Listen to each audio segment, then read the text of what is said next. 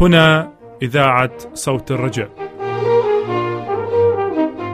أهلا وسهلا بكم أعزائي المستمعين إلى بثنا اليومي باللغة العربية.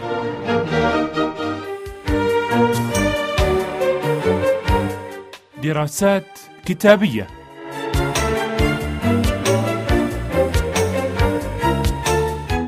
برنامج يقدمه لكم القس سلام. أيها المستمعون الأعزاء نرحب بكم أجمل ترحيب في لقاء روحي جديد والجزء الأول من موضوع العشاء الرباني من برنامجكم دراسات كتابية حيث نلتقي مع السيد المسيح والاستعداد لتناول العشاء الأخير مع تلاميذه. أتمنى لكم دوما بركة القدير.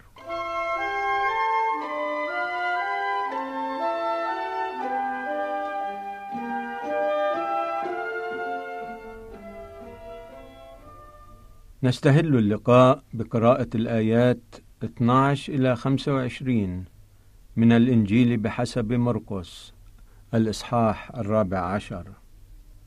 وفي اليوم الأخير من الفطير حيث كانوا يذبحون الفصحى قال له تلاميذه أين تريد أن نمضي ونعد لنأكل الفصحى فأرسل اثنين من تلاميذه وقال لهما اذهبا إلى المدينة فيلاقيكما إنسان حامل جرة ماء اتبعاه. وحيثما يدخل فقولا لرب البيت إن المعلم يقول أين المنزل حيث آكل الفصحى مع تلاميذي؟ فهو يريكما علية كبيرة مفروشة معدة هناك أعدا لنا. فخرج تلميذاه وأتيا إلى المدينة ووجدا كما قال لهما فأعدا الفصحى ولما كان المساء جاء مع الاثني عشر وفيما هم متكئون يأكلون. قال يسوع الحق أقول لكم إن واحدا منكم يسلمني. الآكل معي. فابتدأوا يحزنون ويقولون له واحدا فواحدا هل أنا؟ وآخر هل أنا؟ فأجاب وقال لهم هو واحد من الاثني عشر الذي يغمس معي في الصحفة.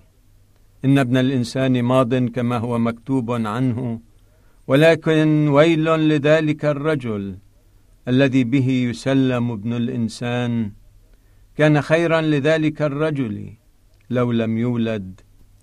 وفيما هم يأكلون أخذ يسوع خبزا وبارك وكسر وأعطاهم وقال خذوا كلوا هذا هو جسدي. ثم أخذ الكأس وشكر وأعطاهم فشربوا منها كلهم. وقال لهم هذا هو دمي الذي للعهد الجديد الذي يسفك من أجل كثيرين. الحق أقول لكم إني لا أشرب بعد من نتاج الكرمة. إلى ذلك اليوم حينما أشربه جديدا في ملكوت الله. عاش المسيح فقيرا على هذه الأرض. بحيث أنه استعار حتى الأتان التي ركب عليها والبيت الذي سكن فيه والغرفة التي أجرى فيها العشاء الأخير. وحتى القبر الذي دفن فيه كان مستعارا والاستعارة تتطلب حكمة ولباقة أكثر من العطاء. وقد نال المسيح ما طلبه لأنه عرف كيف يطلب بطريقة مهذبة. يوجد جدل كبير حول الوقت الذي احتفل فيه المسيح وأتباعه بالفصح الأخير قبل آلامه وموته والرموز التي استخدمها المسيح ليرسي دعائم خدمة العشاء الرباني أخذت من تلك الرموز التي كانت تستخدم في عشاء الفصح. وينبغي ألا يفوتنا المعنى الهام المزدوج لهذه الرموز فقد كان المسيح يقف على الحد الفاصل بين نظامين للديانة والعيدين العظيمين المرتبطين بهما وكان المسيح حمل الله الكامل على وشك أن يقدم نفسه كذبيحة خطية ويضع حدا نهائيا لخدمات المقدس التي ظلت تشير لموته على مدى أربعة آلاف سنة. وإذ تناول المسيح من عشاء الفصح مع تلاميذه فقد بدأ خدمة جديدة. كان من شأنها أن تذكر بذبيحته العظيمة وتكرمها. والفريضة التي وضعها المسيح عوضا عن الفصح كانت ستكون موضع احتفال أتباعه في كل مكان وخلال كل زمان.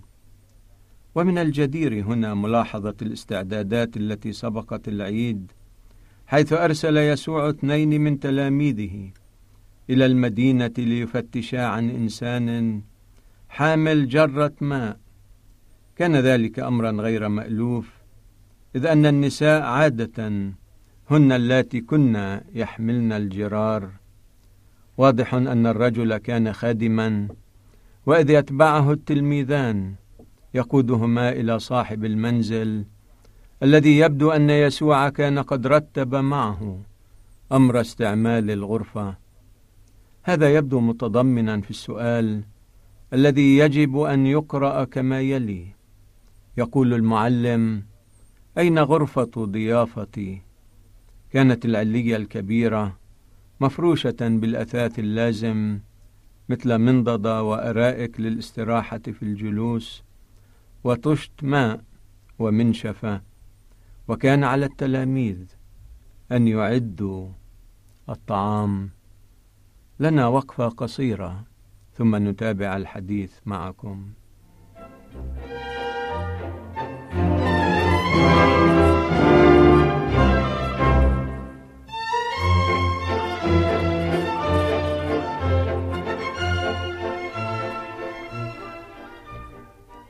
ولعل الأمر الذي يجب ملاحظته هو أنه لم يرد ذكر لحمل أعد أو أكل ومن المحتمل أنه ما كان هناك حمل. لم تكن حاجة إلى حمل رمزي بينما حمل الله الحقيقي كان حاضرا وكان عتيدا أن يقدم في اليوم التالي. وفيما هم متكئون يأكلون في الأصل كان حمل الفصح يؤكل والناس وقوف ولكن تلك العادة كانت قد تركت منذ مدة طويلة وكان العيد يحفظ الآن والناس جلوس علامة على أن الشعب لم يعودوا عبيدا بل هم يتمتعون بالأمن والاستقرار. لقد فضحت خيانة يهوذا الإسخريوطي بوضوح مخيف ولكن بطريقة لم يسمى فيها الخائن.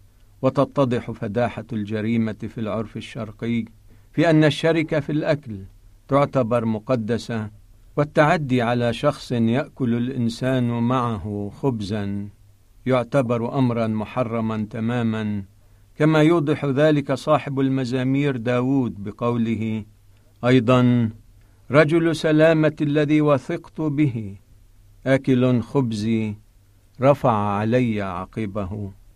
وفي هذه الحالة لم يأكل يهوذا مع المسيح فقط بل لقد غمس معه في الصحفة وهو عمل غاية في الصداقة.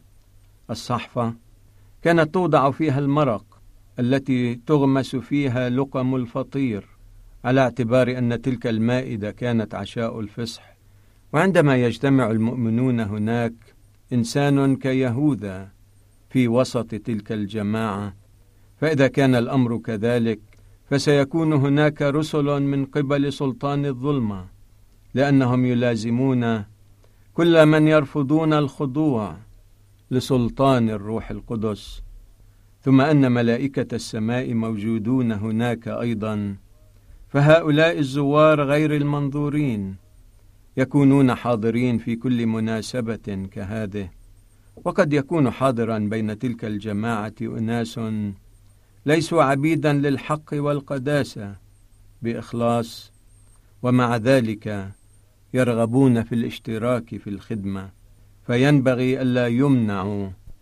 يوجد شهود حاضرون وكانوا حاضرين حين غسل يسوع أرجل التلاميذ ورجلي يهوذا.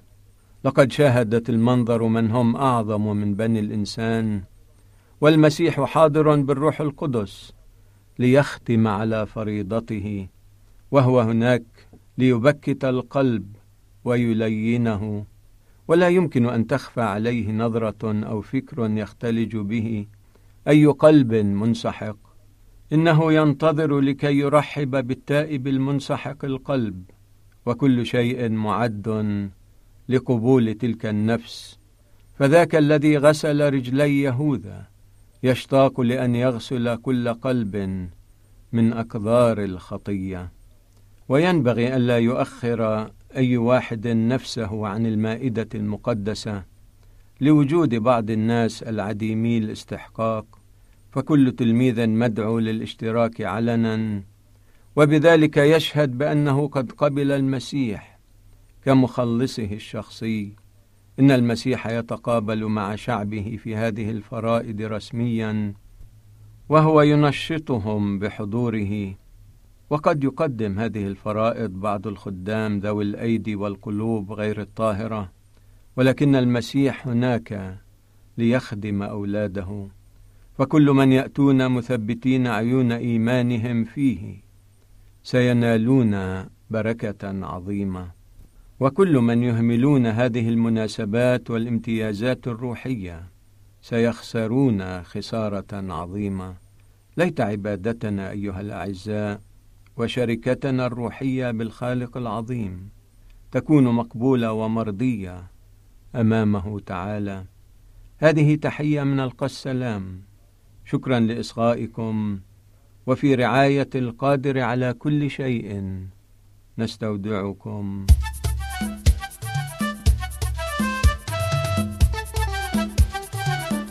الحياة الأسرية.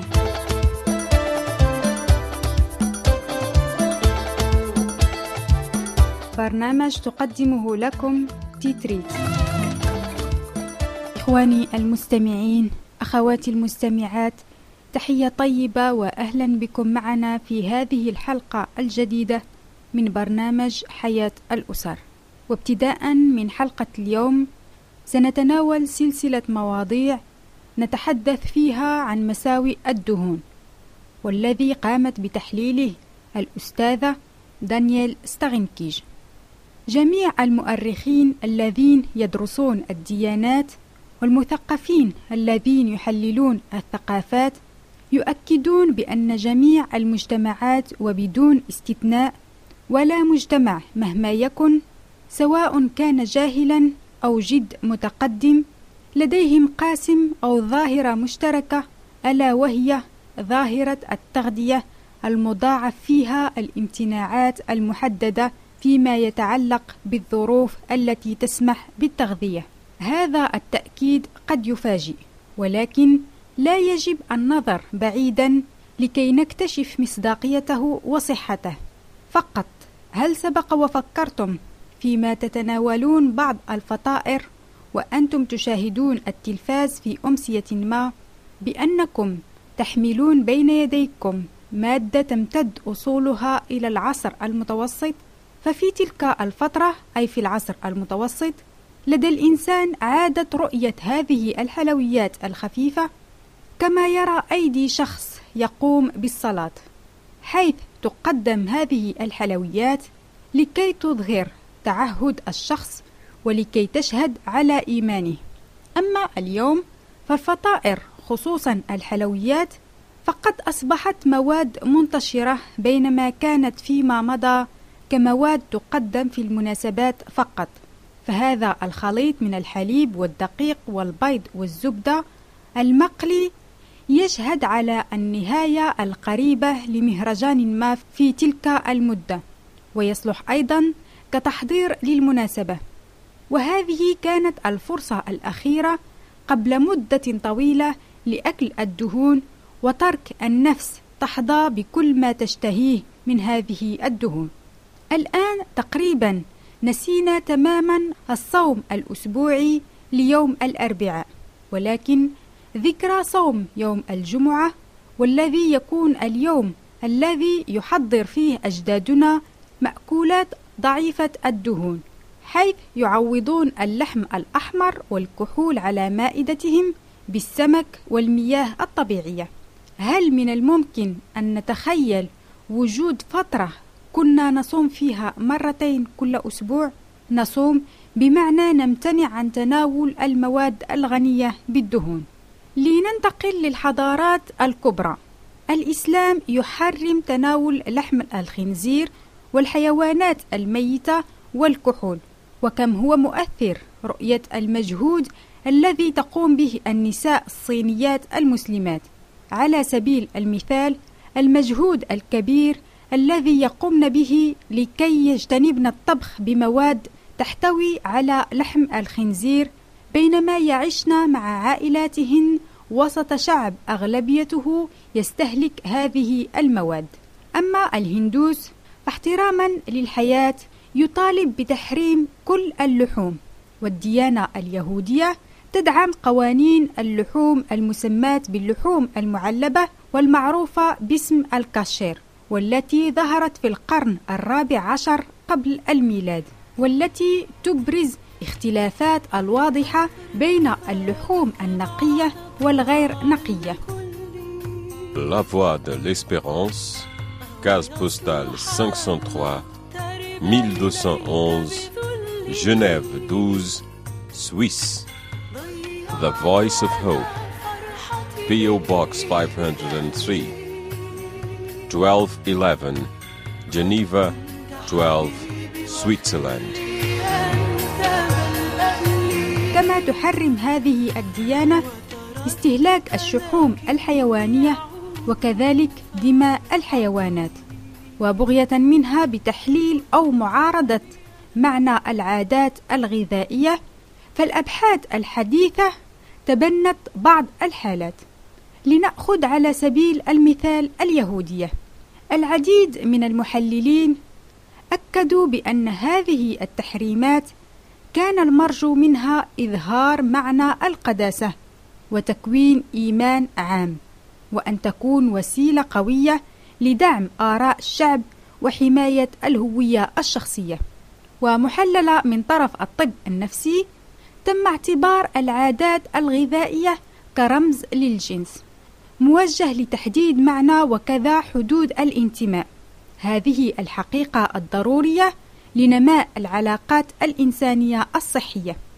هكذا فالقاعدة اليهودية التي تنص على عدم ذبح حيوان ما وصغيره في نفس اليوم مما يعني التفريق الكامل بين المواد الحليبية وبين اللحم في تغذية اليهود الأرثوذكس. فإعدادها واستهلاكها يستوجب نوعين مختلفين تماما من الأواني والأطباق. الطب كذلك تساءل بخصوص العادات الغذائية. هل يتعلق الأمر بالامتناع الجزئي أو الضروري؟ أو نستطيع أن نجد لهذه العادات أسس من النظافة أو حتى أسس علمية.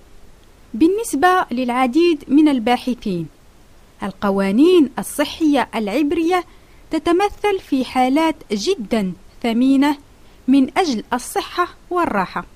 في الحقيقة البعض ذهب إلى القول بأن ثلاثة قرون قبل وجود مصطلح القوانين الصحية كانت تمثل طبا حمائيا كاملا وجيدا. وإذا رأى الأطباء في المحرمات التي جاءت في الكتاب المقدس والتي تتمثل في عدم أكل الدماء ولا الشحوم كطرق من الطب الحمائي القيمة فالفلاسفة يرون فيها دافع قوي لاحترام الحياة.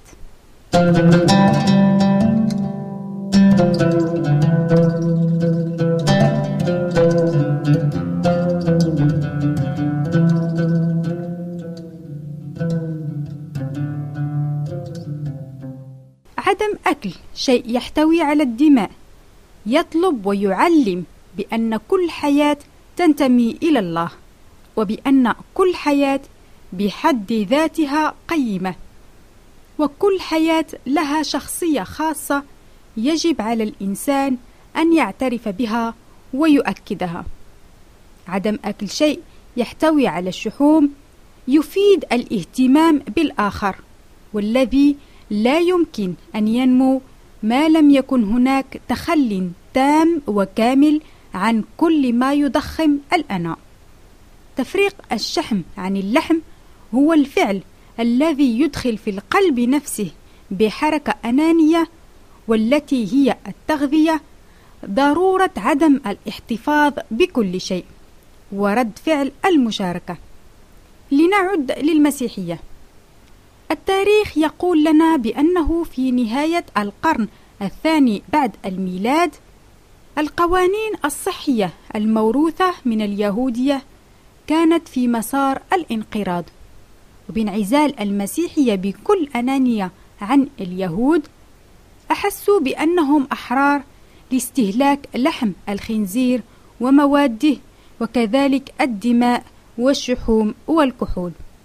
ولكن حريتهم كان يجب أن تكون مدتها قصيرة لأنه بعكس اليهودية والتي لا تعرف سوى يوم واحد من الصيام التام في السنة فالمسيحية الرومانية والأرثوذكس سيطورون نظام صوم أسبوعي وموسمي.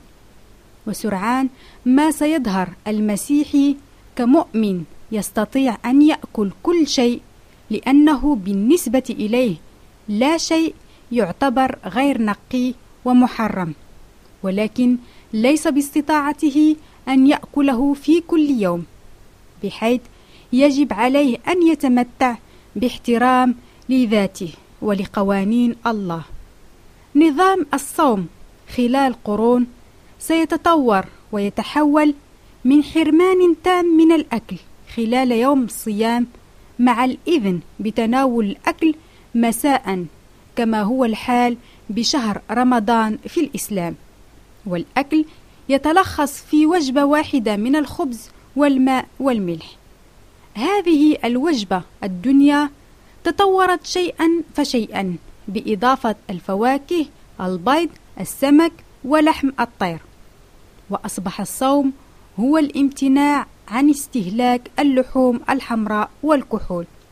وعندما تعرضت أوروبا لمساوئ السكر بدأ البحث عن التحكم بالأمر وذلك بتحريم الحلاوي والمربى والفطائر الحلوة خلال أوقات الصيام.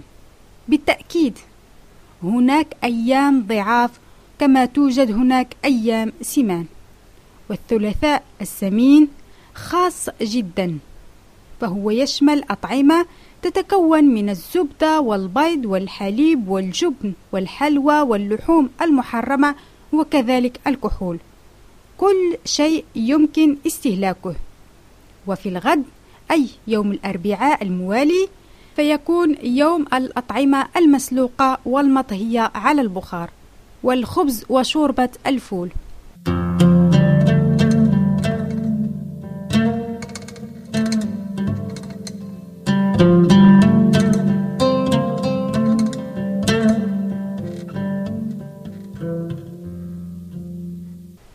سيكون لدينا الوقت لإراحة الجسم والروح من مبالغات الشراهة. الصوم على اللحم والكحول والسكريات سيكون مرفوقا بالامتناع عن الرقص والاستمتاع الأقصى والغناء. وبهذا تكون النقود التي تم اقتصادها تعطى كزكاة للفقراء والمساكين. والحساب هنا سيكون سهلا جدا. يومين من الصيام في الأسبوع وفترتين من أربعين يوما من الامتناع. نحن مجبرون على الملاحظة أنه خلال تقريبا ألفيتين لجميع المسيحية نصف السنة تمر بأكل خفيف. لمدة طويلة المسيحيين الرومان والأرثوذكس تشاركوا مع الإسلام والهندوسية واليهودية فيما يتعلق بالمحرمات التي بدورها يمكن إنقاصها إلى نظام مشترك وهو تحديد واضح ودائم لاستهلاك اللحوم وبالتالي الشحوم. في نهاية قرننا وألفيتنا بالنسبة للغرب فالآن الثلاثاء السمين تتمثل طيلة السنة فنتناول الكثير من البيض الكثير من اللحم الكثير من الحليب من الجبن من القشدة من المقليات والكثير من السكر. وفي كل يوم أربعون إلى خمسة وأربعون بالمئة من سعراتنا الحرارية تأتينا من الشحوم وعشرين بالمئة من السكر المصفى. وبالرغم من أن مجتمعنا يظهر كأنه نجح في تفجير كل الممنوعات وكل العادات الغذائية ما زال يعترف بأن الثلاثاء السمين لا يجب أن يستمر في كل الأوقات لأننا نمرض بسبب ذلك. نمرض فعلا لدرجة أننا نفقد طعم الحياة ونحن ندعوكم بدورنا لاكتشاف تغذية حرة لأنها تسمح لكم بالتمتع وبدون حدود بشحوم الأرض ألا وهي الحبوب الخضار الفواكه والتي لم تكن يوما. ولن تكون مصدرا للعادات الغذائية ولا للامتناعات. أعزائنا المستمعين عزيزاتنا المستمعات إلى هنا تنتهي حلقتنا لليوم. نستودعكم الله على أمل اللقاء بكم في الحلقة المقبلة.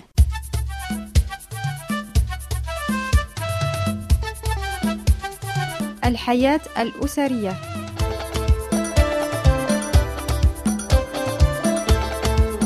برنامج قدم لكم من طرف تيتريت.